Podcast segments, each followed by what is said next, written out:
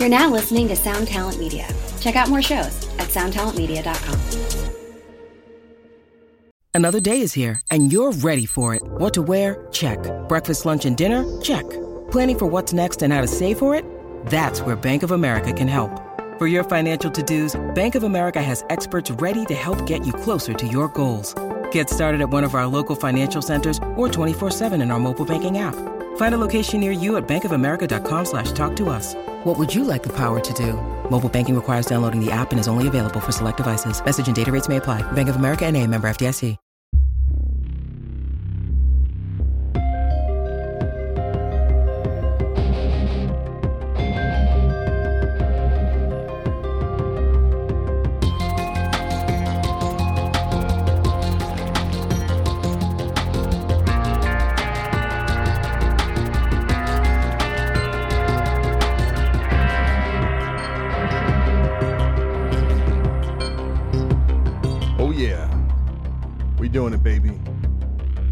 Times a charm.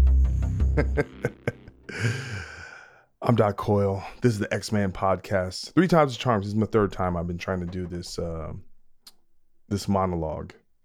I, I, I went off the, the deep end last time. I not not like a crazy way. It was just it just wasn't very focused, and I pride myself on on being focused, to be able to get to the point.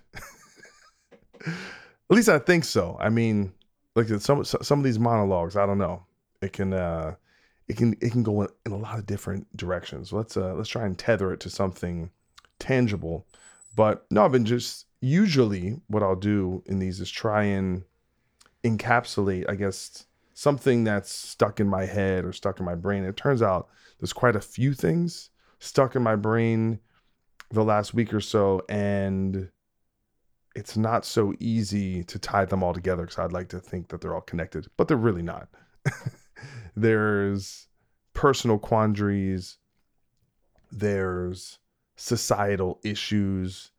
Uh, so the question is, what do you do? Do you do you hone in on on the personal, or the broader the broader scope of things?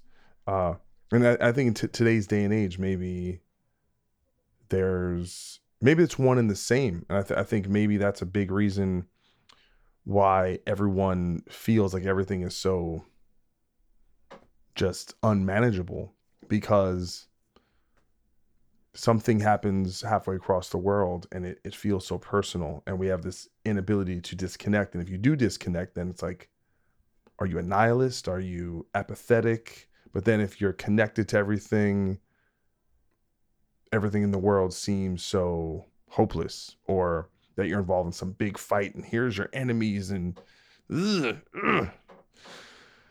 I had an incident this week where you know I kind of got into it with a with a buddy of mine. Listen, we were drinking, all right, talking about conspiracies and things, and I was so like trying to, you know, when you're in that thing where you're trying to sway someone to your side, and you know, but it it, it got out of control on you know on my end, um, and probably their end as as well. I think we're both culpable, and it's unfortunate to me, you know, because I I've it's this idea right that theoretically if we have a disagreement on something, the best way to to deal with that is to talk about it, right? But I feel like we're at we've reached this point societally, at least I have personally, where I'm like, I actually don't think it's worth talking about some of these things.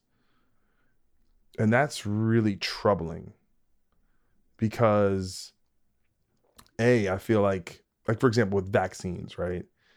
Like that is such a personal thing right? It's not just what people believe, it's kind of who they are. So it's it's kind of like the don't talk about politics or religion in public, which I made the grave mistake of doing.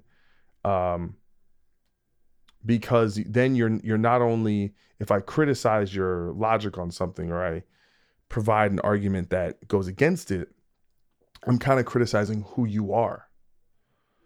And so it, makes everything like this this third rail I don't know. I've been, uh, I'm kind of obsessed with podcasts or YouTube videos about QAnon people or just people that believe weird shit. I can't get enough of this stuff uh, because I'm fascinated by it. I'm fascinated by the idea of the capacity of the human mind to believe and not only believe things but to the detriment of everything else in their life right like there's a situation with uh, some basketball players in the nba where in new york and in california you need to be vaccinated to you know play at these venues and there's some players where they're kind of willing to subjugate their whole career for the point of this belief, right? And uh, and in their mind, I I imagine, uh, you know, I, have wanted to make this joke on on Twitter, but I felt like I probably pissed too many people off. Where I, I feel like uh, people who are kind of loudly and proudly unvaccinated see themselves as some cross between James Dean and Rebel Without a Cause and uh, William Wallace in Braveheart, Mel Gibson. Like it's half coolest guy in the room, half, you know, I'm, I'm just this uh, freedom fighter who's willing to kind of die for their their beliefs. It's some somewhere in there, but it's it's inherently righteous, and I don't I don't I'm not I don't mean that as a diss. I mean like they're very connected to the idea that they're doing something um, courageous, which I, I, suppose they probably are um, to some degree, for sure. But uh, but anyway, I've kind of noticed that I actually think that where the lines are drawn in our divisions are not left right anymore. It's not left right. It's not liberal conservative. It's not Republican Democrat. It's actually the divisions exist between one side of people who tends to kind of still trust generally in governments and institutions and experts and scientists and meet you know mainstream media and uh, just the big institutions and the the general idea of things and the people who don't. So it's it's this kind of division between grand skepticism to the point of almost doomsday cynicism, right? That, and both sides kind of think the other sides are complete idiots, right? Like if you're, and and and that and the reason why I say it goes beyond left and right is that it tends to veer on the extremes, right? So the far left and far right don't trust the government, don't trust the quote unquote deep state, don't trust the mainstream media, right? Don't trust the medical establishment. Go down, go down the list. And so they kind of have this union to some degree.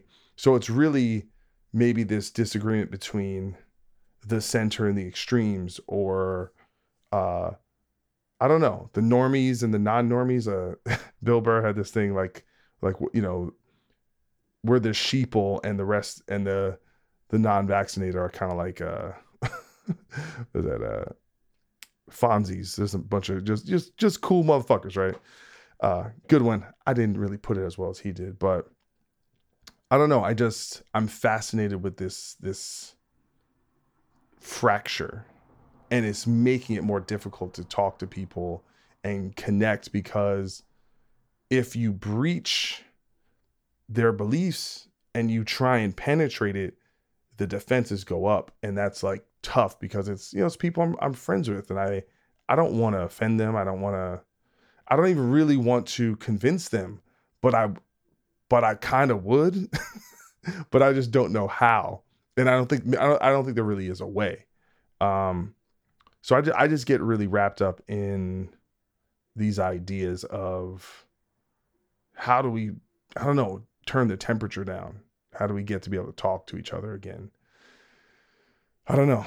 It's tough. I don't i, I really don't have the answers but it's it's something i'm, I'm definitely not going to stop being interested in. Because you it's like i listened to this one podcast about like people believe in lizard people.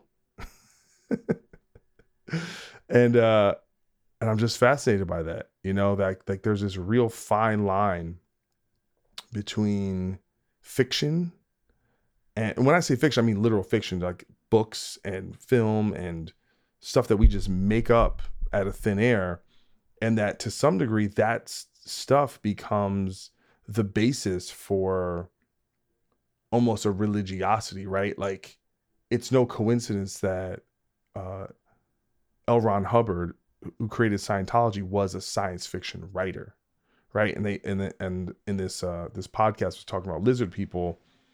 The whole concept of lizard people actually came from a book uh, from the guy who uh, created Conan. That was like the first, like in the lizard people, in the way that they're that they're talking about it. But I don't know. It's this this weird thing that the internet and the social media has created a way for all these odd theories and kind of post rational um, belief systems can can ferment. I don't know. It's just something, and and and I'm just worried about people. So I don't know that that monologue kind of went nowhere, but sometimes it's just me thinking out loud. And like I said, I don't know if it's three times the charm, but we got through, baby. We got through. All right, enough of me running my mouth. We do have a sponsor this week. It's a band from Denmark, which I love. I love Denmark. Beautiful country, great bands. It's a band called LIVLØS. And we're going to play a track entitled, I have the title here. It's called The Purest Black. Check it out.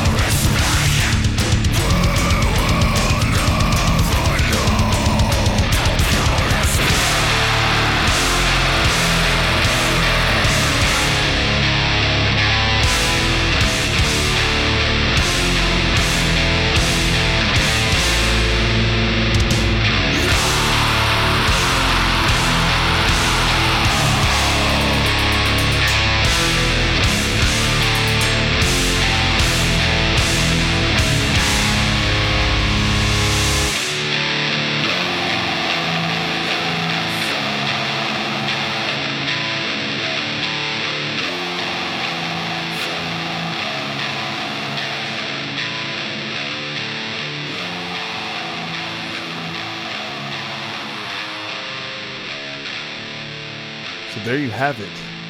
It's LIVLØS with their track The Purest Black. And I, I, feel like that's a very appropriate title after listening to the song. And guys, what I try and do when I have bands sponsor the show, I, like I'll check it out when they email me like briefly, but I try and not really listen to the song until I do the show so I can I, I keep my reaction fresh. And I was feeling that. All right. That's some I just something about European metal, man. They just they can do something as Americans we just can't do. They can tap into something and it's so dark and beautiful and just ah makes me just want to be at a metal festival and just you know having the goblet in in the air. But anyway, uh, the way you spell the LIVLØS is Danish for lifeless. By the way, when you spell it L I V L O S, but the O is like one of those O's with the with a line through it, which is some you know some some Danish shit. All right, they're just it's some they're they're they're doing their thing. But you can still Google the band with the regular O. But they're from Aarhus, Denmark, formed in 2014. They have one LP out, one EP. Go check it out. And uh, they've played festivals like Copenhell, Eurosonic, and the song you just heard is the second single taken from their forthcoming album, which is entitled and then there were none. And that the title track is actually you can stream that already. Uh, there's music videos, I, I believe, for both songs, and that album will be available October 22nd this year through Napalm Records. All right, big time label. Spand is doing things. If you want to pre-order the album, head over to napalmrecords.com backslash livelos or merchcity.com backslash shop backslash LIVLØS. And they will also be embarking on a 27 date European tour entitled Napalm Over Europe in April 2022 alongside 1914 and Covenant. It's not Covenant, it's Covenant. And also check out the band's website, livloesband.com. Even though it's so interesting, the the actual website it's L L I V L O E S. They're doing it phonetically. But anyway, badass band. Thank you so much to them for sponsoring the show. It's always greatly appreciated. If you'd like to sponsor the show, you know what to do. Drop in the DMs or just send me an email to the Ex Man podcast at gmail.com. Remember, that is EX. Boom. Okay, without further ado, we have another one of those guests that needs no introduction. I am in the presence, we are all in the presence of a true legend of heavy metal. His name's Gary Holt. I mean, Exodus, Slayer.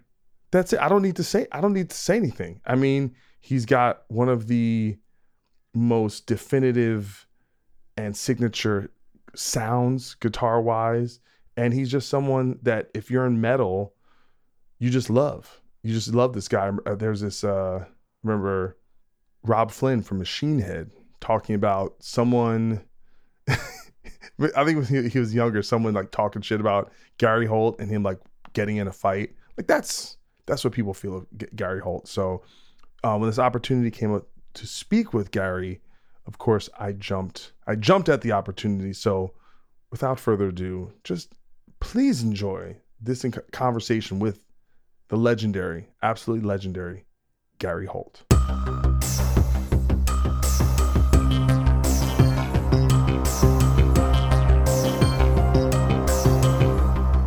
What's going on? Oh, you know, my my world is crazy. I see it. It's fucking nuts. but you know, I mean, I don't know. I feel like no matter what, like we're always in the weirdest timeline, right? Like whatever was that kind of Murphy's Law idea that you know whatever is going to happen is always going to be like the thing you could predict the least, I suppose. Yeah, yeah, it's probably true. I mean, I, I think in some ways we're all dealing with that shit right now. It's like, God, yeah. the world today. What happened? well, I'd say it's the internet happened. Social media yeah. happened. I don't yeah. think the I don't think the world out there is any different. I see people walking down the street smiling, whistling, walking their dogs. It's just we're tapped into like um it's like it's like the matrix, right? Like we're tapped into it turns out if you could read everyone's mind, what they were actually thinking was shit we really didn't want to know. yeah. Now, you know, I, I'm, I'm with you there. I'm one of those guys who like, you know, the internet. What a fucking horrible invention. well, it's great. Like all tools, right? It's great and it's terrible, right? A hammer, I could build yeah. a house or I could kill you with it. Yeah, yeah, totally, absolutely. You know, and then you know, like, oh, Amazon. You know, I can order something I really don't need and have it right now, and then at the end of the month, you look at your credit card statement, like, what the fuck am I doing buying all this shit? I just bought this a, a real pro camera, which I don't even know how to work yet. Amazon. I ain't gonna lie. I'm, you know, it's like we'll complain about the problem, but we're also all, all a part of the problem. oh, I'm a huge part. I bought my wife a super awesome camera, almost just like it on Amazon, of course. Dude, they got a payment plan now. They see they done messed up. Really? Dude, yeah. And like a uh, interest free. I, I got that. Um, like you do like one kind of big payment to start, and then it's like break it up into six payments. I'm like, all right. I had no idea. I'm on board. All right, I'm. I'm a. I think I'm a, I just had a, I think I just had an earthquake. Are you serious? Yeah. Where are you? Whole, whole house just went. Where are you? Where do you live? I'm in Meadow Vista, California. I live up north of Sacramento. Gotcha, gotcha. I'm in Long Beach, so yeah. Wow, Sometimes if it's if it's in the right place, it'll kind of get. Because I remember we were in um, the valley and there was an earthquake in Bakersfield, and I was watching. So we felt it was pretty bad, and I was watching a basketball game in Vegas, and they had to stop the game because the uh, the PA speakers were swinging. Yeah, yeah. That's how that far. Was just kind of weird it went. I, you know, I usually don't even notice those things. like me neither. I didn't notice. Dude, I used to live in a you know like the fourth floor of like a pretty you know big building, and I would never. People would tell me they're like, "Oh, those earthquakes." I'm like, I had no idea. Same here. Same here. Like this one though was just a sudden shudder and then nothing, so it's kind of weird. Well, listen. Earthquakes aside, welcome to the Ex Man podcast. Thank you. You're you're someone that you know you've always been in in the back of my mind, but I I did the had the mistake of listening to you on Robb Flynn's podcast, and I was like, I'm like, I don't think like he you tell the whole story of everything on there. I'm like, and and Rob is from the Bay Area. He's from that scene. He knows it better than I do. I'm like, there's no way I could kind of tell that story. And you're someone who's fairly outspoken in general and you do a lot of stuff. So I'm like, I just had to figure out a way to have a conversation, hopefully that feels somewhat unique given that's all right. I'm all, down. Let's see what happens. Yeah. No no no no but i listen because uh, um there's so many great shows out there and especially like someone like rob where you have a personal connection and just the, mm-hmm, yeah. just hearing you guys tell stories and stuff it's like you know it's it's such being on the inside. So i'm i just you can't yeah, you, you, can't totally. you can't replicate it. it was and it was great stuff. I loved it. I loved it. Uh so awesome, i was trying to thanks. oh no problem. No problem. So with with regards to to this conversation, like I said, I figure we'll just we'll just figure it out as as we go. But I want to talk about kind of right now, right now. Uh, I saw you have a new album coming out, first Exodus record in what seven years? Seven years, I think. Seven, yeah, seven years. Like new song out called "The Beatings Will Continue." Excellent as always, and so the, the connection I have with this is I, I was watching the making of videos, and you're working with Steve Lagudi. Mm-hmm, yeah. So Steve actually got his start touring as like a sound engineer with God forbid with my own. I know. I know, I know it. He worked so, for obviously you got to start with you guys. He worked with Exodus for a couple of like you know went to South America with us and stuff before he got the Machine Head you know permanent job basically and um you know it's one of those things like you know uh, if the pandemic hadn't happened we were going to fly Andy Sneap out you know but just uh international travel. We were worried we'd get him here and can't get him home and stuff, you know, crossing borders and all that. And uh, I was thinking, who do I know who's proficient in Pro Tools? That's all I do. so you know, you're like, you know, and who do I know that I know I could work with? And like Lagudi, and I called him up, and yeah, he owns a little bit of some Pro Tools. Owns a fucking lot, and we flew it all out, just like this huge Pro Tools studio of gear. It was epic dude he he actually i i had him on the show because in a lot of ways he like saved god forbid's career. Because we were like you know we were going through a member change and i was like going through a depression and i just did you know and he basically put together helped put us put together these demos. Like we didn't have a record label. We you know he, mm-hmm. you know we didn't we were just on our last legs and he you know it's kind of same thing a much smaller more um humble version of the Pro Tools rig, but you know, Yeah. but he know, he did it for free, you know, just because he That's loved awesome. he loved the band, you know. So I always have a a great affinity for Steve because he's so, you know, he kind of prays to the altar of heavy metal over over just about. No, he was amazing to work with. You know, when I talked to him, I said, you know, all I really care about is does the guy know what he's doing, which obviously he does, and would he like throw a fit if I like said, you know, I think we should hang a cab from the ceiling and mic it up from down the road and or hang it up in the tree out front, you know? would he be willing to try anything? And he was like, whatever, you know, I don't care, you know, it's all fun. You know, and uh, we had a good time. We recorded in the worst air quality index you could imagine because of the fires that were going on. And you know, we have video. It's on the the making of the album DVD that comes as a bonus with some versions. And we got Steve outside smoking in the middle of a smoke storm. We're like, dude, what are you doing, man? It's like the most unhealthy air, and he's outside smoking. It's crazy. Well, well, he he does have his vices, and uh, he's just a, a New York smoking motherfucker. Uh, yeah, he is. So, kind of spe- speaking of that, and some of these recording techniques, um, one thing I've always been fascinated. So, actually, let me kind of preamble this with a story. So, one of the first shows I ever played, it may be the second or third show, was God forbid. Before we were called God forbid, four out of the five members in still in the same band. We were called Insalubrious, named after the Carcass record. Uh, we opened, we like we sold tickets at a place called Obsessions in Randolph, New Jersey, to open for the Exodus reunion with Paul Baloff and Skinlab. Yeah, So yeah. I remember, see, and, and the only really interaction we had was uh, Jack. We had a we had a female bass player at the time, attractive female bass player, and Jack hit on our bass player. Nothing bad. It was just you know he was you know he's just working the room. I get it. I get it that was the only real interaction. But watching the show, I just was just blown away by the guitar tones. I was just like, holy! It was just like the heaviest, biggest, in your face guitar sounds, and obviously a lot of that comes from the hands. Of course, you can't, uh, Yeah. you can't, you can't really replace that. But is there a secret to the X's guitar tone? Because there's definitely something that's very consistent through the years. That there's a sound that I don't know if it's just you or Um, is it an amp? Is it a pedal? Is it a thing? Or is this it You know, um, state secret? That's kind of hard to say. I guess you know you'd have since I have over the years have changed amps like you know several times, but now I'm fully back for life on Marshall.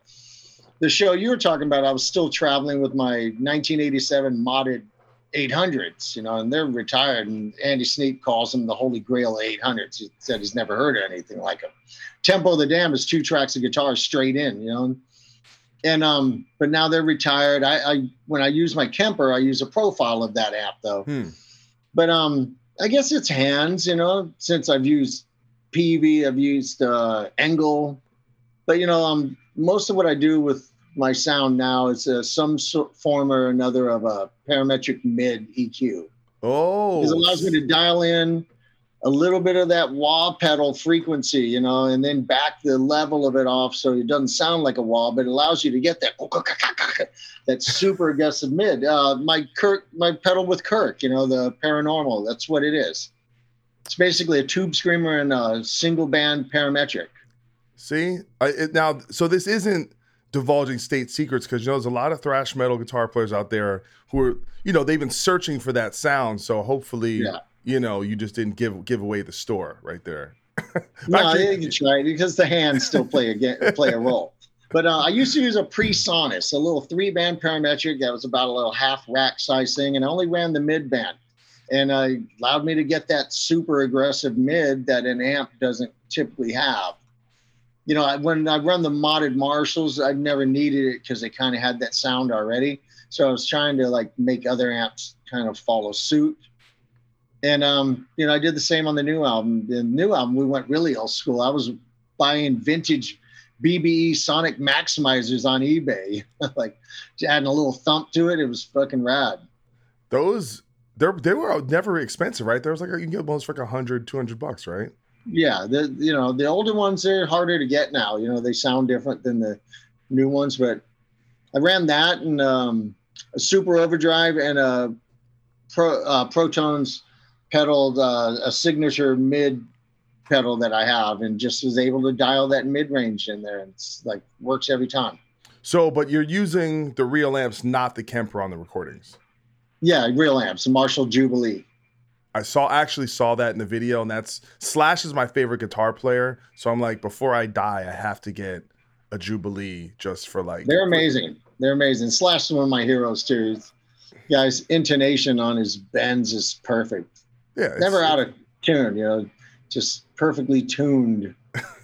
You know, player. You know, who doesn't overbend the note, underbend. It's always just right on pitch. You know. I I equate that to uh, I went to art school for like literally, or I was in art class in college for one semester, and I realized I couldn't draw a line, just a straight line. And the it's hard. It's one of the hardest to, things to do. Yes, but bending a note into key is kind of like the guitar version of drawing a straight line. Like it seems it, yeah. like it should be the easiest thing in the world, but just you know, just having and, and I think that's also just like your ear development. Like some people bend mm-hmm. out of mm-hmm. key, they don't realize they're out of key. Yeah. You know, I'll I'll overbend sometimes and like, oh, I'm past the note, so just keep bending. You'll find a new one. You'll eventually. And I do that all the time. And like, you know, you know, I'll see these pictures out with Slayer, and I'm bending the strings halfway across, like fucking all the way across the fretboard, and like, looks cool, sounds cool. Probably like overshot the note, and so I just kept going. Listen, at least at least with with Slayer, it's chaotic enough that you know it's almost jazzy yeah. in that in that sense. Yeah, exactly. Everything's kind of key. If I miss the A, you know, just keep pushing it and I'll hit the B eventually.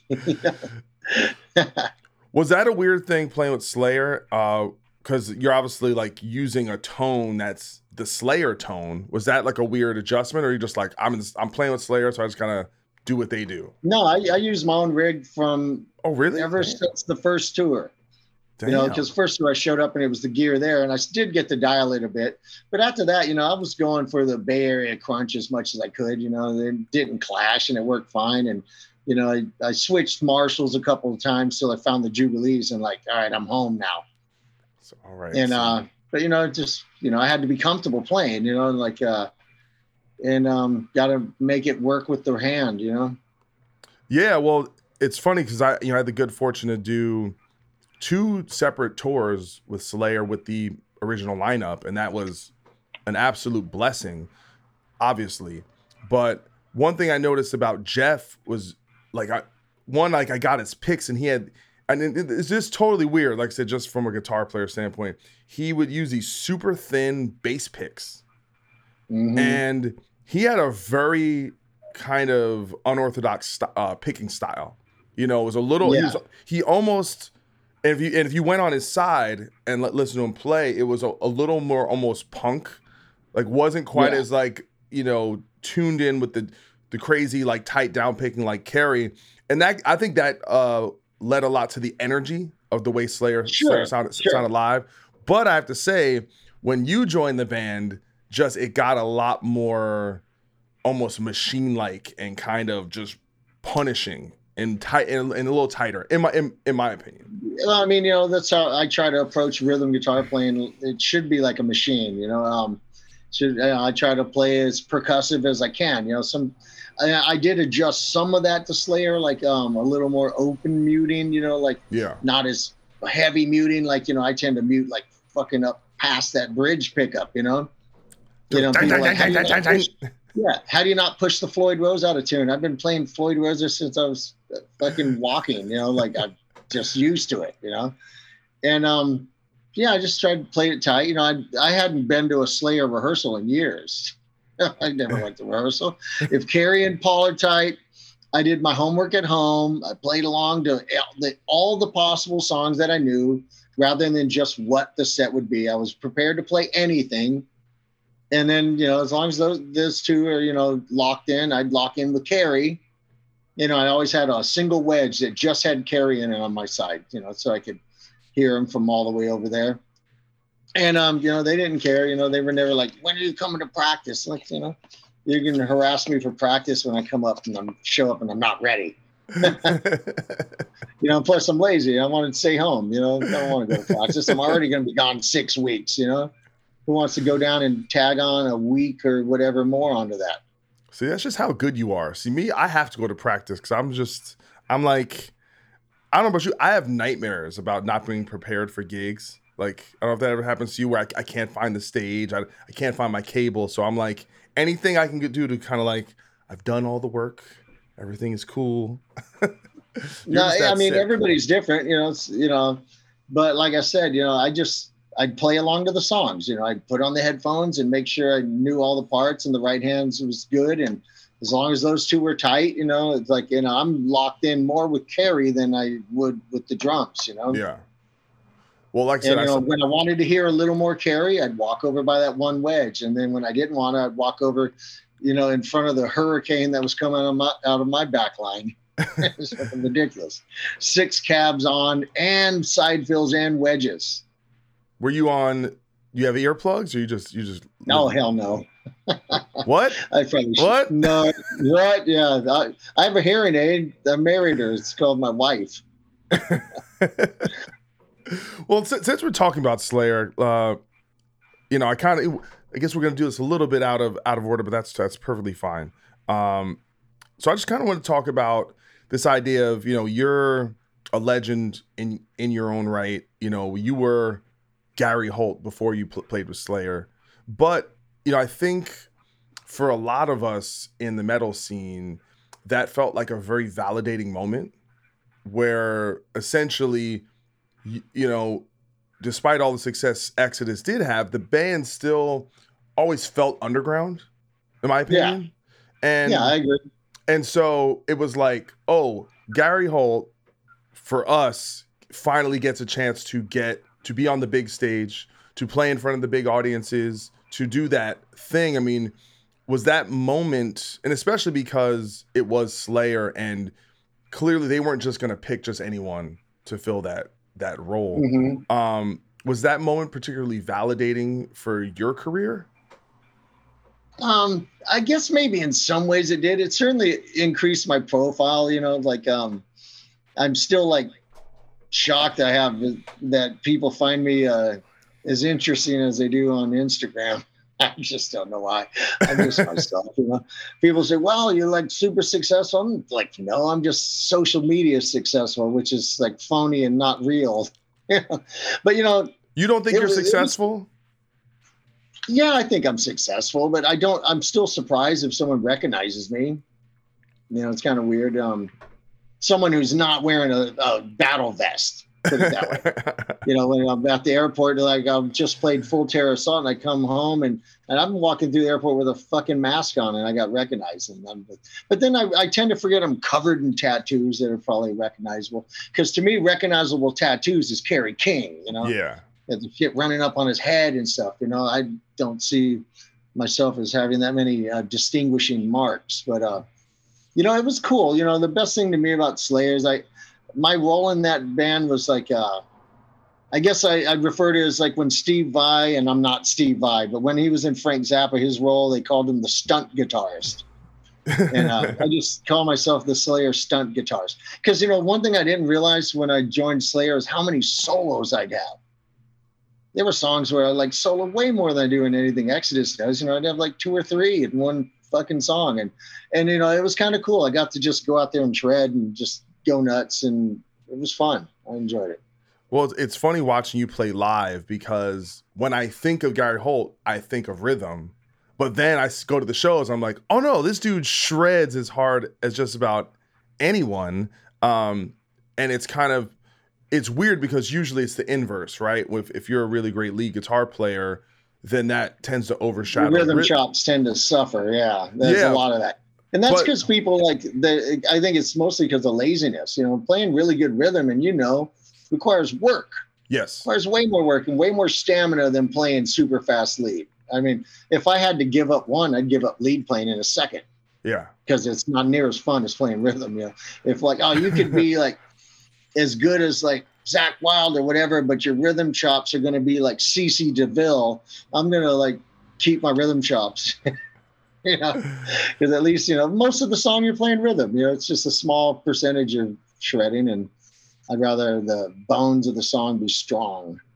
So how do you? So this is something I I always struggle with because, you know, I was in a band that had you know really rigorous rhythm rhythm chops, and then I kind of got away from that. You know, when I, I left the band, I was doing all different kinds of styles.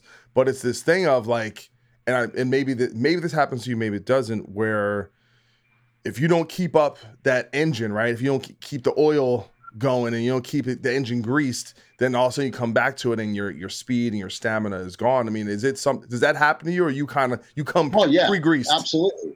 I mean, years ago, long before Slayer, there were times I took like a few months off from practice, and, and then we'd show up for rehearsal when we did use rehearsal a lot, and uh, we'd try. All right, let's do Strike of the Beast. I'm like, it's one of the first riffs I ever wrote, and I can't keep up on it.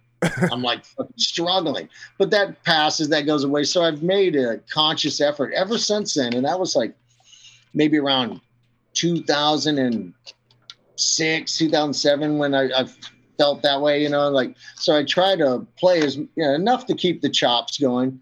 In the last few years, I've been dealing with this like chronic tennis elbow, you know, mm. fucking lateral epicondylitis in both arms and uh, to keep the Slayer engine rolling, you know, I've had more cortisone injections than I can remember. I honestly don't know how many.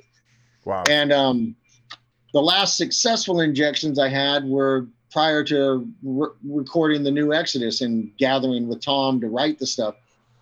And um, towards the end, when I tracked the rhythms to the beatings, that's when I blew out the right one. Did all that down picking, it just shredded. And and when I finished the album, it was super depressing. I didn't play guitar for about six months. If you totaled it up, about 20 minutes. I just couldn't. It hurt too bad. And then I got MRIs and my tendons are shredded. Just all those injections basically turned my shit to mush. Yeah. And uh, my left elbow, it, if you read the description of what was wrong with it in the MRI, it said I every result was I needed Tommy John surgery. What's I that? Mean, I had that's a fucking for a pitcher, yeah, you know, a baseball pitcher. When they tear the fucking tendon and the ligaments in the elbow, named after the first player that ever had it, Tommy John.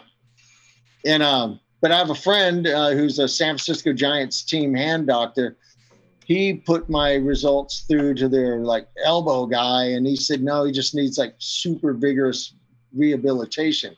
So I did like I've been doing physical therapy for a few months now, and I can play. I played two shows. I don't know how a tour is going to feel. Yeah. But you know, you know, as far as chops, you know, I'm just happy I can play it all right now. I let me ask you, let me ask you a question: Is here. that were you doing something incorrect, or was it just uh just the wear and tear of doing it for years and years? Wear and tear, you know, and what happens is uh, that forearm gets too tight and it starts pulling on that corner right there. Yeah and um, you know that, and I was going to the gym and I was working out a lot, and I probably aggravated it there, and I never got a proper diagnosis to fix it, which would have required me to not play for a while. Yeah. You know, to take it easy and stuff. But I was on tour so much, you know, just put another needle in, do it. Shit hurts like fuck, but go for it. And uh in the end, it like fucking almost ended me. You know, it's fucking horrible shit.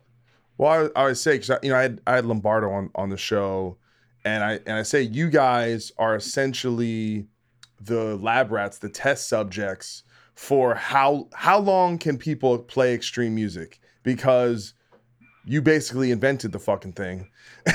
so it's it's, it's kind of remarkable because you know how long it can go, you know, because Dave has still got the best feet in the business, you know, and um and uh Exodus records are much diff- more difficult to play than Bonded by Blood and that stuff, even though there's some stamina involved there.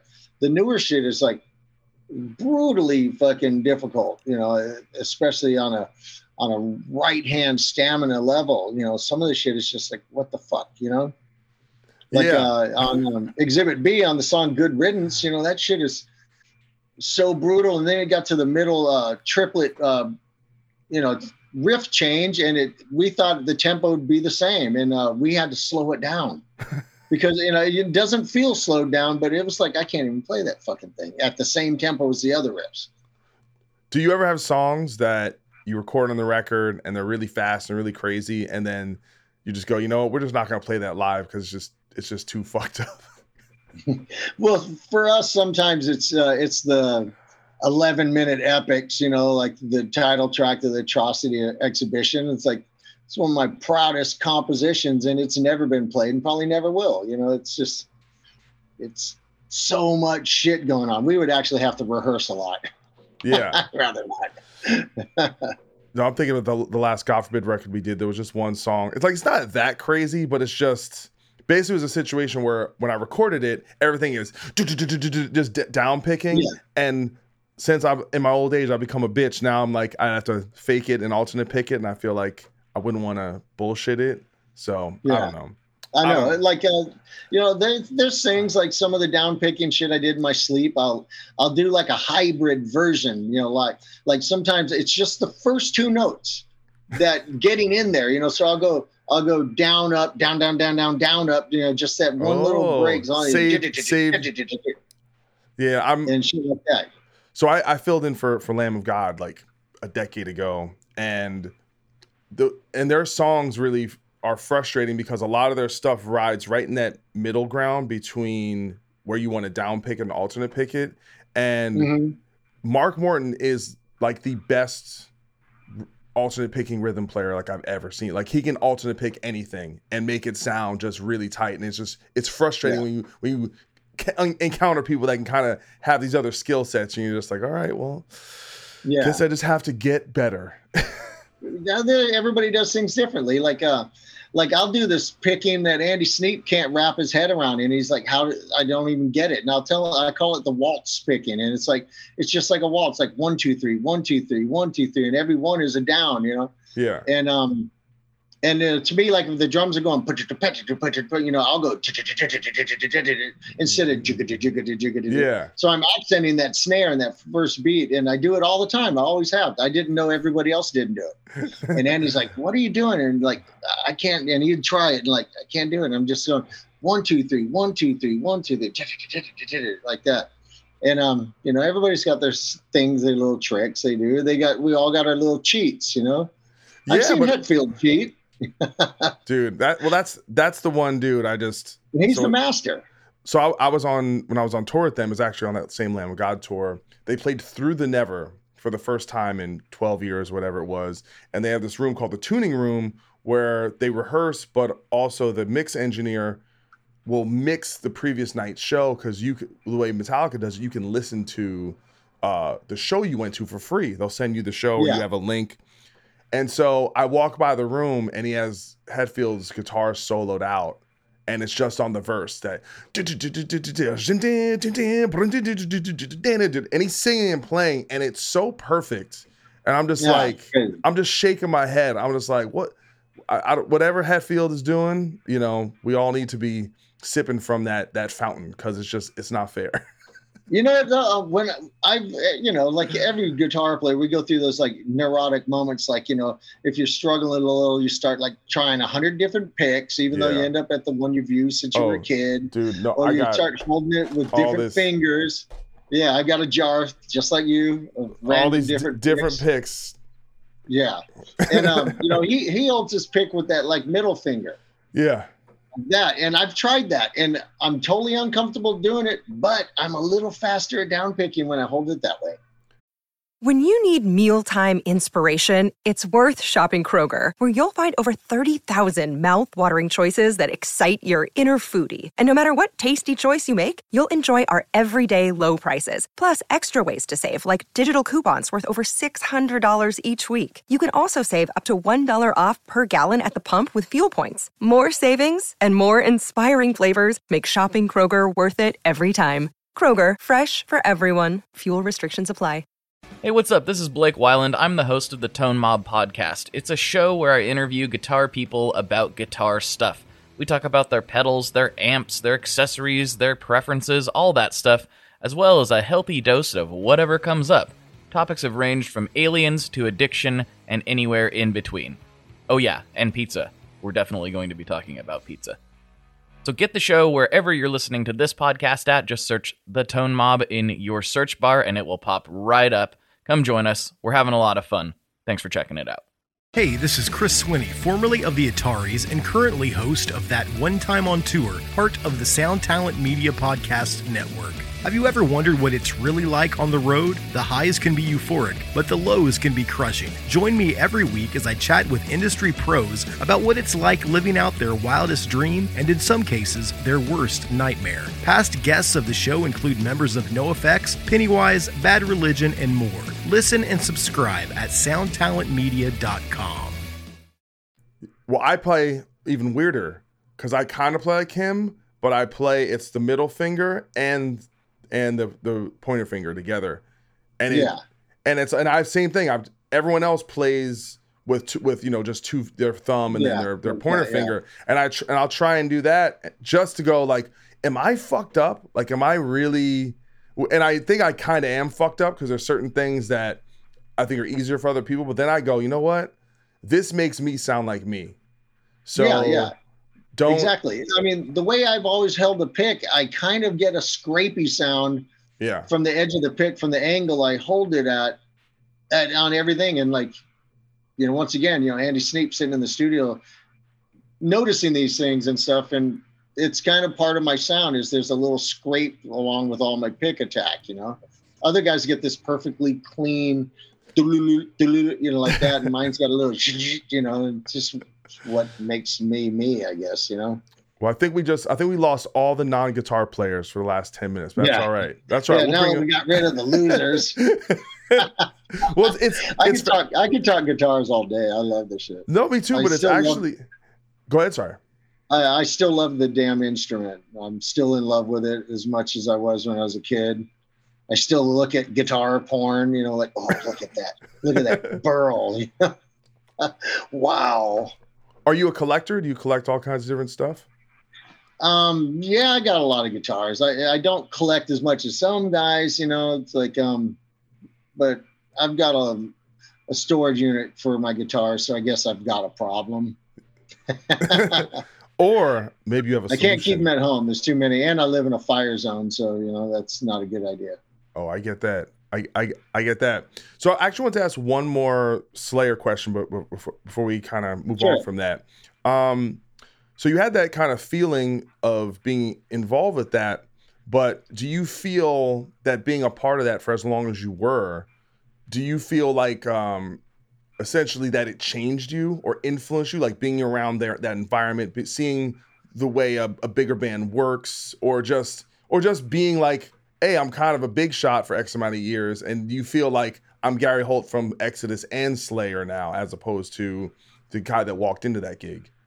Yeah, I mean, I, I've got almost ten years vested in the band. Um, I guess I've earned my right to call myself a guitarist from Slayer, but you know, I, I'm perfectly happy taking a shower in some shitty dressing room, fucking backstage shower where you got to wear your flip flops or something because you don't want to stand barefoot on it. I'm perfectly fine with that shit. Yeah, You know, I, I I enjoyed the level of travel I had with Slayer. I, I think if there's one thing that made life easy for me was that. Um, but I, I'm perfectly happy, like in being down in the bowels and the gutters of heavy metal. It, I I love it.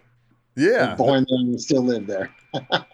Well, uh, yeah, you didn't you didn't let the experience uh, spoil you.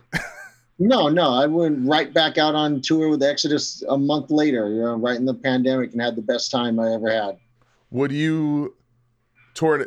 You guys don't tour in a van though. You wouldn't do that, right? No, Those- no, no. We, Okay. we tried that once back in the early 2000s and i'm talking for a southern california trip you know just some la and san diego and uh, and shows like that. And uh, let's just you know make some extra cash and we'll just get a van. And we were complaining before we ever got to la like, "Fuck, man, i want to sit in the front man. This is it you know roll your window up.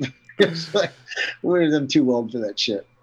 But i've done my i've paid my dues. No, I, I I know it's it's it's fascinating because I, I remember seeing you guys, and this was kind of I guess part of the mid two thousands kind of comeback time when Rob was in the band and the records like it seemed like the band almost kind of similar to what te- uh, Testament had done, where they had kind of modernized the sound of the band, and I felt like those those records with Rob, it felt like, oh, it's is it this ain't your uh your grandma's Exodus records. It's like a new thing where it seemed to fall a, lo- a lot more in line with what was going on with extreme music of that time. But I saw you guys open up for Hatebreed. I think it was Hatebreed and Black Dahlia Murder. Yeah, and, yeah. And seeing that, it really felt like the crowd, and maybe that was just that the crowd that day or what I was seeing, where it, it felt like the crowd was still kind of getting used to the band again. And then I remember seeing you guys headline in uh, LA, the House of Blues, maybe a year or two later, and it was like a great crowd. People were pumped up, and it seemed like something seemed to happen in the culture where thrash metal, especially uh, bands with like you know that that classic name and had built this kind of thing that felt were part of it. All of a sudden, this new audience seemed to show up, and all of a sudden, Mhm. it was like the whole thing came full circle. Um, I mean, is that something that you can attest to? Yeah, I mean, uh, when we came back with Tempo of the Damned and stuff, people would, uh, you know, how's it feel to be like at, uh, you know, the vanguard of this thrash renaissance? And I'd like, we just played for 18 people in Colorado Springs. I'll tell you about it when it happens. and then, it seemed like, you know, we just kept struggling, but we kept going. And eventually, you know, why why did five minutes ago a, a 14 year old kid come up and want to know stories about Paul Baloff thrashing houses. That's kind of weird. Something's going on. You know, this kid was far from being born at the time when it happened, and he wants to know all about it. Then we noticed our crowd was getting really young. You know, it's like it wasn't just like some old guy sitting at the bars, bunch of kids. And then it just kind of grew. And then I actually did see like uh, thrash metal renaissance. You know, it's like you know but we paid our dues in the beginning we paid them to get back you know um when we decided to like get our shit together and, get sober and, Yeah, I think uh, I mean free. I think a lot of things kind of happen all at the same time because you had a whole new group of newer bands, be it Municipal Waste or Havok, kind of reint- reintroducing that. But I think sometimes, you know, and maybe it's just a nostalgia thing or enough time has to pass, but almost like, especially when a band breaks up, then almost they become more legendary in people's minds. The, the myth making happens. And I think around that time, too, you start to have a lot more documentaries about the history of Yeah. thrash, thrash metal. And so it becomes this thing of lore, right? Yeah. Like, and, and, and so you just wait enough time, and all of a sudden it's like something that wasn't cool. Just you wait enough time, all of a sudden it becomes cool again. yeah i guess so you know all all things become cool again and all roads lead somewhere positive i guess so i don't know exodus is one of those bands that we've always had terrible timing you know like you know we did the reunion with paul probably a couple years too soon but if we did it a couple years later it probably never happened you know so yeah. all things for a reason. I, I don't I'm not a guy who ever like sits around and snivels about his regrets and all this and that. You know, there's a lot of people out there who would kill to like have been able to basically live a life of a of a toddler for like you know decades you know just you know i'm just now in the last 10 years becoming a responsible human being you know well, I'm still I'm still trying to figure that one out. So I need to take some Yeah. takes take some don't be in a hurry I mean, you know, I, I'm learning now though that like now that I quit drinking, I'm learning that the party didn't end because I don't drink. It's still fun. I had Yeah. much fun as I ever did at full terror assault and without a drop of alcohol in me. You know, it's like, you know, you know, prolong the fun. You know, Yeah. I'll have fun longer. Do you um has it changed like you feel like you're more productive now or more kind of like relationships are better? Like what what's kind of changed in your life going sober? I mean, my relationship at home with my wife is better because I was starting to become an asshole, you know, like, you know, because I'm kind of depressed. I was, you know, I'm sitting around and I got this wonderful piece of property up in the hills and I'm sitting around and I can't do what I want to do. And that is play live. And so what I could do, because of the pandemic, well, that way to me was sit around and get drunk. Yeah. And usually when I come home from a tour, I don't drink much. I watch football and have a couple beers, or someone comes by to barbecue. Or I was sitting around pounding beers, like buying like these triple IPA, 12% alcohol, and like drinking 12 of them. Jesus. Fucking hammered. And then I run out of beer, and someone left some White Claw behind from a barbecue and I drank that, you know, and uh, just kind of becoming a miserable person. Uh, I'm a lot happier now. As far as productive, I always got shit done. You know, like uh, when I was drinking, I, you know, I worked all day on shit, and then come like late afternoon, early evening, start pounding them down. Well, uh, and and but I'm saying, but now you're just like you just feel not. Actually, like let me let me let me rephrase that. Do you think this was directly tied to just the pandemic and being locked down and not, like you said, be able to do the things you wanted to do? Absolutely, yeah. Like I said, you know, when it came to the world of drinking on tour, I was a teetotaler compared to most. I'm a beer drinker. I love beer. I do little baby tiny shots, you know, celebratory, mostly symbolic. We call them Bello certified after Frank Bello, you know, because, all right, Frank, you want to do a shot? And you go, make it Bello certified, which was like about a quarter of the way full, you know. I've even done this before with Kerry, like when I didn't want it, like over the shoulder, you know. And uh, then I come home and I wouldn't drink at all. Well, now I was drinking shitloads at home. What was going to happen when I went on tour? Yeah. I was afraid once I hit, get on tour where I'm given an endless amount of the shit, I was going to develop a real serious case of alcoholism. So, you know, Well, people ask, you know, how'd you quit? Like, no, I wasn't. It wasn't physically in need. I didn't drink every day, but when I did, I drank too much, and instead of having fun and laughing, I was kind of miserable. It was affecting my moods, you know. Yeah, I mean, I, I think a lot of people went through that during the pandemic. I think it became Yeah, totally. me, me included, where it wasn't I was drinking a lot, a lot. It would just became day drinking just became normal because you had nothing else fucking better to do. Yeah, exactly. Yeah, and um, but you know, I, I discovered that a lot of people I know in music that I didn't know were sober are sober. You know, and I had a lot of people reaching out. You know, you know what, seventeen-year-old Gary Holt thinks that about Rob Halford sending him a message of encouragement. You know, I'm still like starstruck by that. You know, like you know, Rob Halford texted me. Oh shit. he said, "Hang in there. You need anything? You know, one day at a time." Is what he said. And it's 90 days now. I feel great. That's awesome, man. Well, no, dude, I one thing I've noticed, and it's definitely a, a theme on this show, when you you speak to enough and tour with enough and be around enough veteran musicians, especially ones that become successful and have a career to protect, is that you know once you get to a certain level, it just seems like at least half, if not more, of of the guys over forty tend to really get sober because it's just so it's. I don't think uh, you know p- people who aren't in- involved in the industry totally understand how physically taxing and it is to tour and how how much Oh, of a, totally. I mean, know- you know, I, I deal enough with like, you know, my, you know, I've pretty much been suffering from arthritis for quite a while. You know, my hands ache, my knees are shot. And I've had lifelong back problems and then the elbow problems on top of that. And like, you know, I don't need to compound those with other problems. So let me like uh, control what I can and work on the things that maybe I can't, you know? yeah. No no i think that's i think that's great. Um and it's we all have to figure out a way to like i said just how do how do you stay in this in the long term? How do you keep it going? How do you be healthy? And and that's it just seems to work for a lot of a lot of uh, my friends out there and i i give them all the respect in the world you know?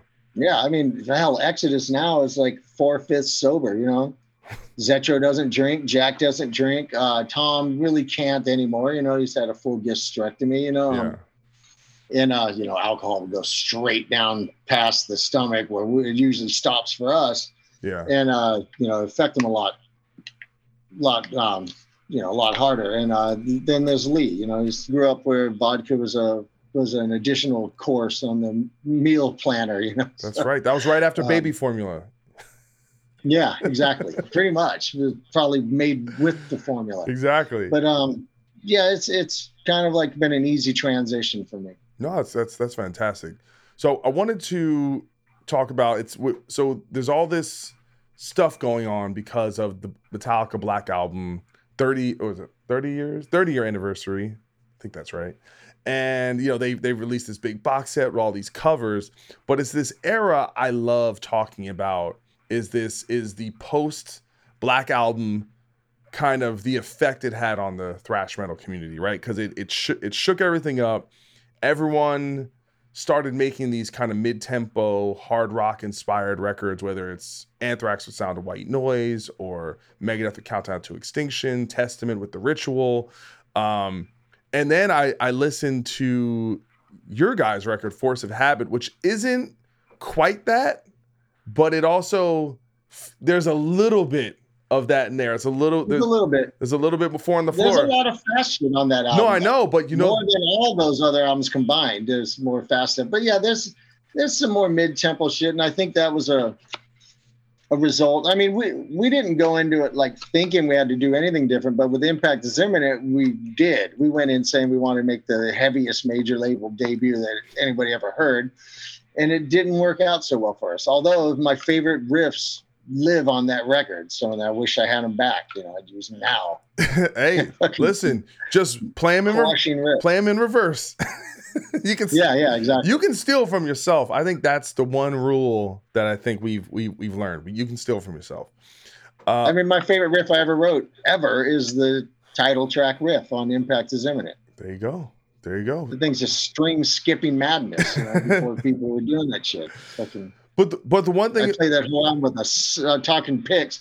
I played that whole album with a super unbendable stainless steel guitar pick. Jesus, that sounds. I wanted it metal on metal. Anvil, Anvil called. yeah, it was a yeah, totally. it was aggressive sounding, that's for sure. No, but the one thing I noticed about Force of Habit, it, it not as much. The sound of the record though was very different. It had a more it, it it was the one record I was like going through all the records, like, oh, this sounds. It's like not the Exodus tone, not quite as scooped out, a little bit more boxy almost and kind of open sounding. Well, that's the first time we draw, we started tuning to D. Yeah, you know, the whole guitar down a step. So you know, you had a different your ears are hearing a different pitch than you were accustomed to because we were up to there. We were still recording and uh, tracking at like a quarter step down that we had done since our second album. You know, just barely under 440, which everybody knows Pantera yep. for having done it, but we were doing that shit way before those guys. you know, I don't know why. We just let's tune down this little bit and and uh and then we dropped down to like you know deeper tuning and you know a different sound for sure and we still tune to that tuning today. You know? Yeah. Um, but the reason why I kind of brought that up and kind of brought the the the idea with with the Black album is that is you know there's this idea that this was like the dark time for metal or the dark time for thrash but this was the time because of my age i was actually discovering metal and kind of getting in yeah. getting into all these bands so it was this weird thing where the the idea was, well, metal was dead, and I'm like, but, th- but then I think about all you know, like you know, my favorite Testament records are all from the mid '90s, and the, yeah. the mid '90s was like when Pantera was the sickest band alive, and that's when I discovered all the Swedish bands, whether it's Carcass or At the Gates or Meshuggah. Yeah. Um, but that was also a time when certain bands from the thrash era were struggling and you, like you guys broke up for x x amount of years. So do you look at that time period as being this downtime or was it just a downtime for what you were doing in particular? Um, downtime for us for sure. You know at that point after force of habit i was not having fun anymore. I didn't enjoy it. I had uh, my first daughter born and like the idea of like being out doing something in a band that I wasn't enjoying being part of, or and uh, sacrificing being away from uh, my kid was just it was a no brainer. I, I, just said fuck it, you know. I dropped out for a while. I look back now and like, all right, you know, we could have like walked away and signed any one of like a number of like independent record labels and gone back to where we kind of started. And uh, like everybody else did, you know, Testament, everybody. Um, but um, you know, shit happens for a reason. It is what it is, and I have no regrets. You, I got to be a stay-home dad. I was a member of the PTA. You know. Yeah. well, I think, but uh, doesn't yeah, it's amazing. Doesn't that? St- I th- listen. This is just from speaking with you and kind of some observations. I, I think to some degree, those and said this is actually the basis of this show. I started this show because of leaving the band that was like my identity and everything I thought it was. And leaving the band became almost like this kind of spiritual experience of like who am I? What does it mean? Who who am I outside of this thing? Um, and so I I, re- I really believe when we step back, right, all of a sudden we go, okay, I like I'm a human being, and uh, there's all this other really important stuff in life that has nothing to do with music or a band or totally, whatever. totally. You know, I mean, I agree. I had to discover who I was. You know, like I was so identified as one thing. Even myself, I, that's how I identified myself. And and uh, I had to learn how to be Gary Holt, the guy who um, has a day job, you know, and uh, and gets yelled at for doing for not doing one stupid thing, you know, and worked some shit jobs because I had no job skills whatsoever, you know. I know. my only job skill was playing thrash metal. And uh, the funny thing is now, you know, I've done doing quite well, but I'm fully comfortable in who I am now. And I think that was part of the learning experience of like being thrust into that, you know, like going from like playing theaters to like cleaning up dog shit on an RV lot. Seriously, you know, and washing fucking trailers and shit, you know, and um, and now I'm perfectly happy, you know, just I I'm me, and then there's me that has the guitar on, and they're they're the same, but they're two different people, and I'm at peace with both of them, you know. Yeah, because well, I I think you kind of, and this is like me trying to connect. I feel understanding these kind of parallels between all that of going. There's the rock star, but the rock star it's kind of of a mirage, and ultimately we're just people. And hey, this thing that we're doing, it's great, it's beautiful, it's a it's a it's a blessing, and it's a privilege to be able to do it. But I, you know, I don't I don't know if this is the way you feel, but I always feel like I've it, to some degree I've had it quote unquote taken away from me, or it it was something that I I thought I would do and I couldn't do. So I'm like I'm okay if it's not there, even though I love it. Does that make Yeah. sense? I agree. I agree. And but the funny thing is I always felt that way and then the pandemic hit and I kind of I never thought how bad I'd miss it. Yeah. Well, of course, but Yeah. but here's the thing: it wasn't just music and tour. Like you couldn't go to a show, you couldn't, you know, Yeah. you couldn't go Dude, to we- a comedy. We played Psycho Vegas, right? Um, just a few weeks ago. I was already going as a tourist. You know, my wife like I need to see some music. And like, all right, I got a bunch of friends going. I booked the hotel and stuff, and uh, then other bands, most of the Europeans, dropped out, and they like, you know, gave out, made an offer to Exodus, and I, you know, do you want to play this? I said, I'm already going. Sure, I'll play.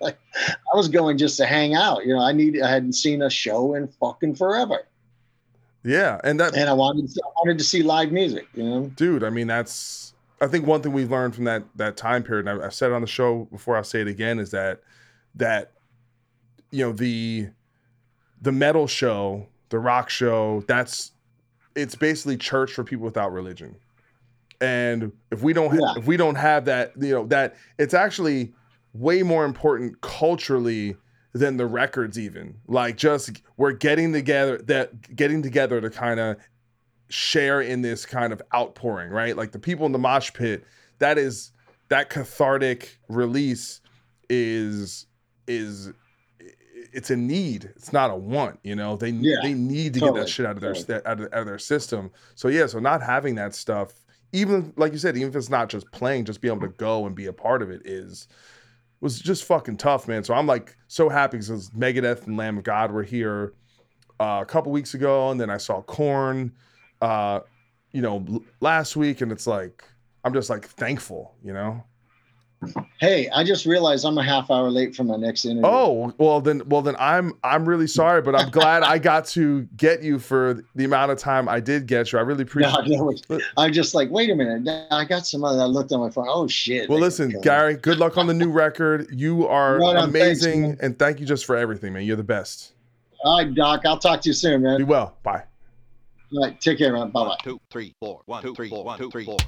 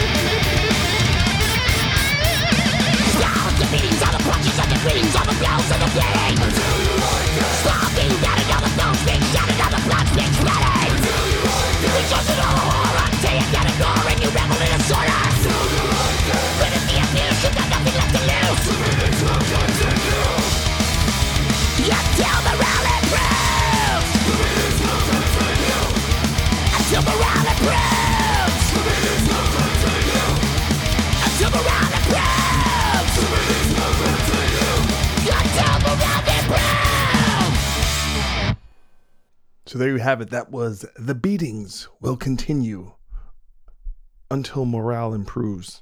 Brand new track from Exodus from their forthcoming album. It's not out yet, but it'll be out shortly. The album is called Persona Non Grata, their 11th studio record, out November 19th on, I believe, is that Nuclear Blast? I don't know who that's out on, but it is Nuclear Blast. All right, there we go.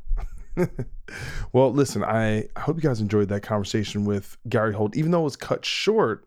But if you look technically, he was supposed to actually get off half hour early. So you got like 30 minutes of bonus Gary Holt. And I feel like I got, I pretty much got what I needed. I felt like to have a good conversation. But he's just, I don't know. I feel like Gary specifically, what he kind of like talks about this, like he doesn't understand why people have uh, gravitated to, towards him in these like uh, social media spaces. And I think he's just someone who feels 100% authentic. And he's, listen, he's one of the architects of this music that has changed all of our lives. So, yeah, I mean, what a what a badass! And and you know, a few years ago, he started like following me on social media, and he like likes my stuff and comments, and it's still like in the same way he was talking about Rob Halford reaching out to him about his sobriety, how that's like a pinch yourself moment for him. It feels the same way for me to have any real connection with Gary Holt. So all thanks to him for taking his time to be on this show, and uh, you know, good luck on the new record and getting out there because I think I was thinking about, you know, the blues, you know, everything I'm going through, my blues. And I think a lot of it has to do with not playing out. So I, I had the opportunity this last Friday to, I played, it was the first time I was on stage since the pandemic. So since, I want to say it was February 28th or 29th, I played with the wedding band in uh, 2020. And I, I did one song with this band, Royalty, called, if you've been listening to the show, you might have heard the song. And I basically, I was, you know, got hired to do you know a guest spot on this song and i did all these like acoustic parts and guitar solos and this band was playing for with soulfly and i was invited to come play the show. So it was like the first time i was on stage i was i was really nervous. It's kind of crazy man. When you you ain't you ain't been on stage in a while it doesn't really matter the level of gig or any of that just all that stuff kind of creeps up. But i i played well. It was fun. One song. I like that in and out. Uh but I think I need I need to get out there, guys. The boy needs to get on stage, or I think that's where, as uh, what's his name? Austin Powers. There we go. The mojo. That's where the mojo lives, baby. Gotta go find some of that that uh that mojo. All right. We have a we have a letter. Cause I told you I said people write me. All right. Give me some advice. Sometimes your boy needs advice. Uh about my quandary and how to how to subsist in a abusive environment. How do we how do we exist with that? So we have a gentleman named Sean Skinner, and he goes, All right, let's uh, read this letter. Doc, I've been listening to God Forbid since Gone Forever. Great album. And I have been a long time listener of your podcast. Thank you very much, Sean. I've been so happy and proud to see you not hang up your guitar strap like so many others, seeing how you keep moving forward with that get her done attitude is inspiring. I appreciate that as well. I know that things have been very tough the past year with this political cancer culture. I think he said, I think he meant cancel culture, but he said cancer culture, but you know, basically the same thing. Uh, it's shoot a, shoot a gun blast to most everybody's inhibitions, ideas, and stamina. It's a hard thing to do. It's a hard thing to do what you do in this day and age. Yeah, I get it, brother. Try to remember yourself of the good and great things you've done and things you haven't and still want to do.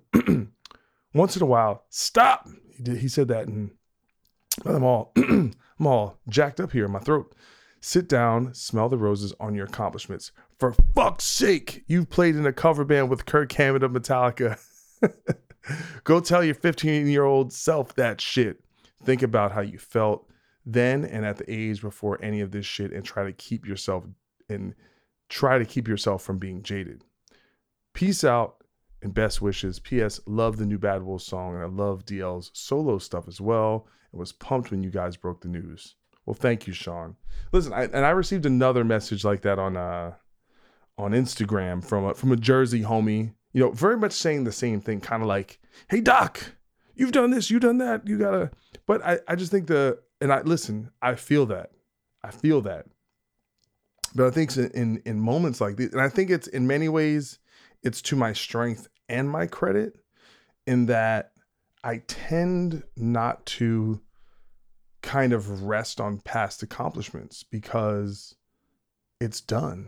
It's over. You know, it's only I was into that book, The Power of Now, uh, Eckhart Tolle, and a lot of not that I've, I've been up to date on my spiritual mantras as much as I probably should have been or should be currently, but that whole power of now, like being in the moment and being here and like connecting, boom, I'm here, uh, gets you really out of thinking about the past because it feels sorry, the past feels dead.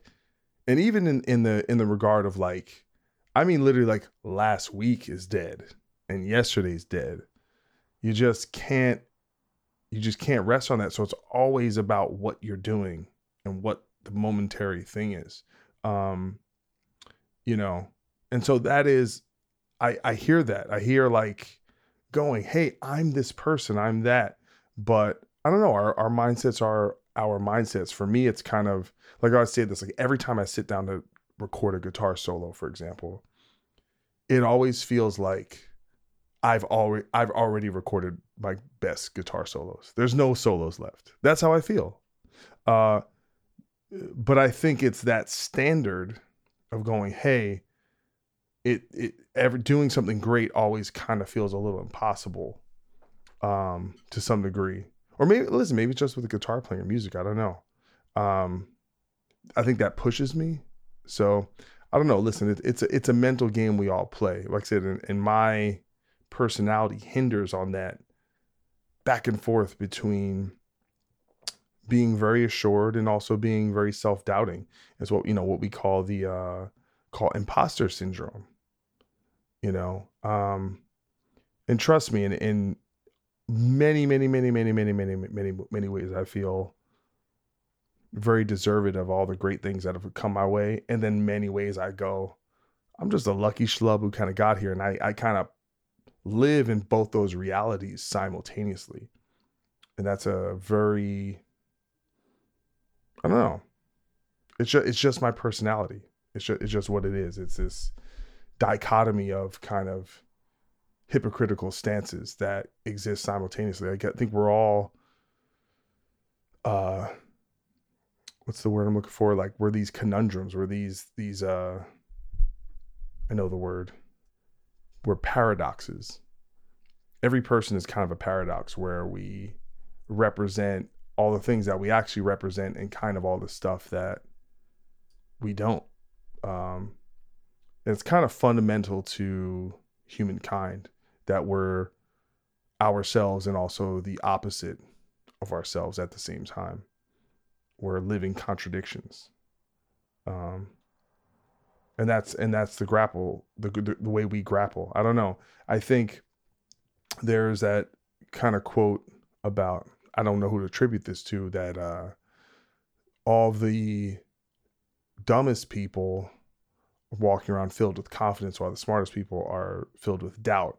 And that's not like some offhanded way to kind of compliment myself to go hey doc you're you're a smart guy. Uh but it's difficult not to kind of connect to that uh that sentiment. You know that maybe it's not about being smart but i think it's about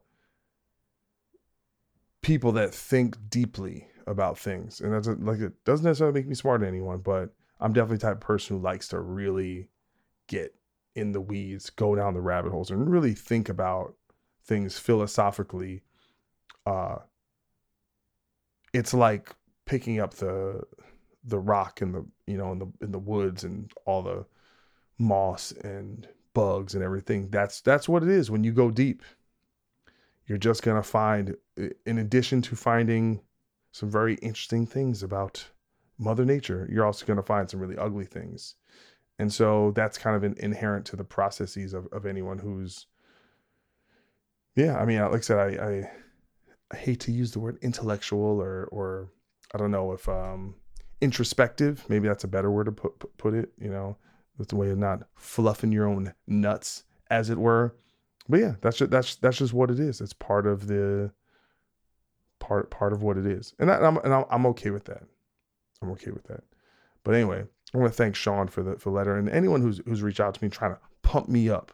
But it's all good. I'm good, guys. I'm gonna be fine. You know why? Because things tend to just work out, and that's a little line from my sh- the show I've been watching, Ted Lasso, season two. I posted this on on Twitter. I go, Ted Lasso is a antidepressant, and I agree with that because it, at its core, it's like, hey, everything's gonna be all right, one way or another. And I and I kind of believe that. I I'm ultimately an optimist, and maybe to some people that's naive, but it's okay. But anyway, uh, it's all back to what I said before about being in the now. It's all about what we're doing now. What I'm doing now, I'm talking to you guys. I'm doing a show, and that's a beautiful thing, and it's a wonderful way to connect. So, with that said, I'm going to sign off. Uh, it's been media day in the NBA last couple days. I mentioned that. Actually, I don't think I'm, I don't know if I mentioned this. Like I said, I did three versions of my monologue, all of which did not make it. so, with that said, NBA is coming back. All right, very exciting. Lakers looking good. Knicks looking good. Let's get ready for that. That's thing you gotta have things to look forward to. All right, I love y'all. Sorry for the meandering. A lot of meandering on, on today's show with with with these uh kind of internal conversations, but it's how it goes. All right, we have to accept the whole shebang and bang. Anyway, love y'all, and Mamba's out.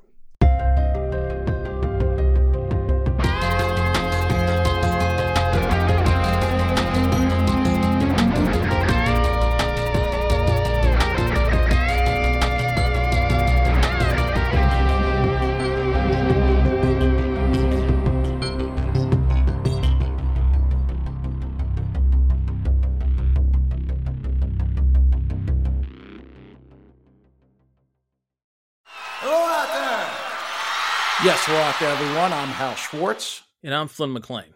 Together, we host None But the Brave, a podcast dedicated to the music and career of Bruce Springsteen. Bruce and E Street Band are on tour right now for the first time in six years, and we're taking a detailed look at what's happening on stage in our bi weekly episodes. We've also been recently joined by some very exciting guests, including rock journalist Warren Zanes and Steven Hyden, Backstreets Magazine founder Charles Cross, and Barstool's Kirk Minihane. If you're a diehard Springsteen fan, this is the show for you. So please subscribe to None But the Brave on your favorite podcasting platform, and we hope to see you further on up the road. Thank you so much. We'll be seeing you.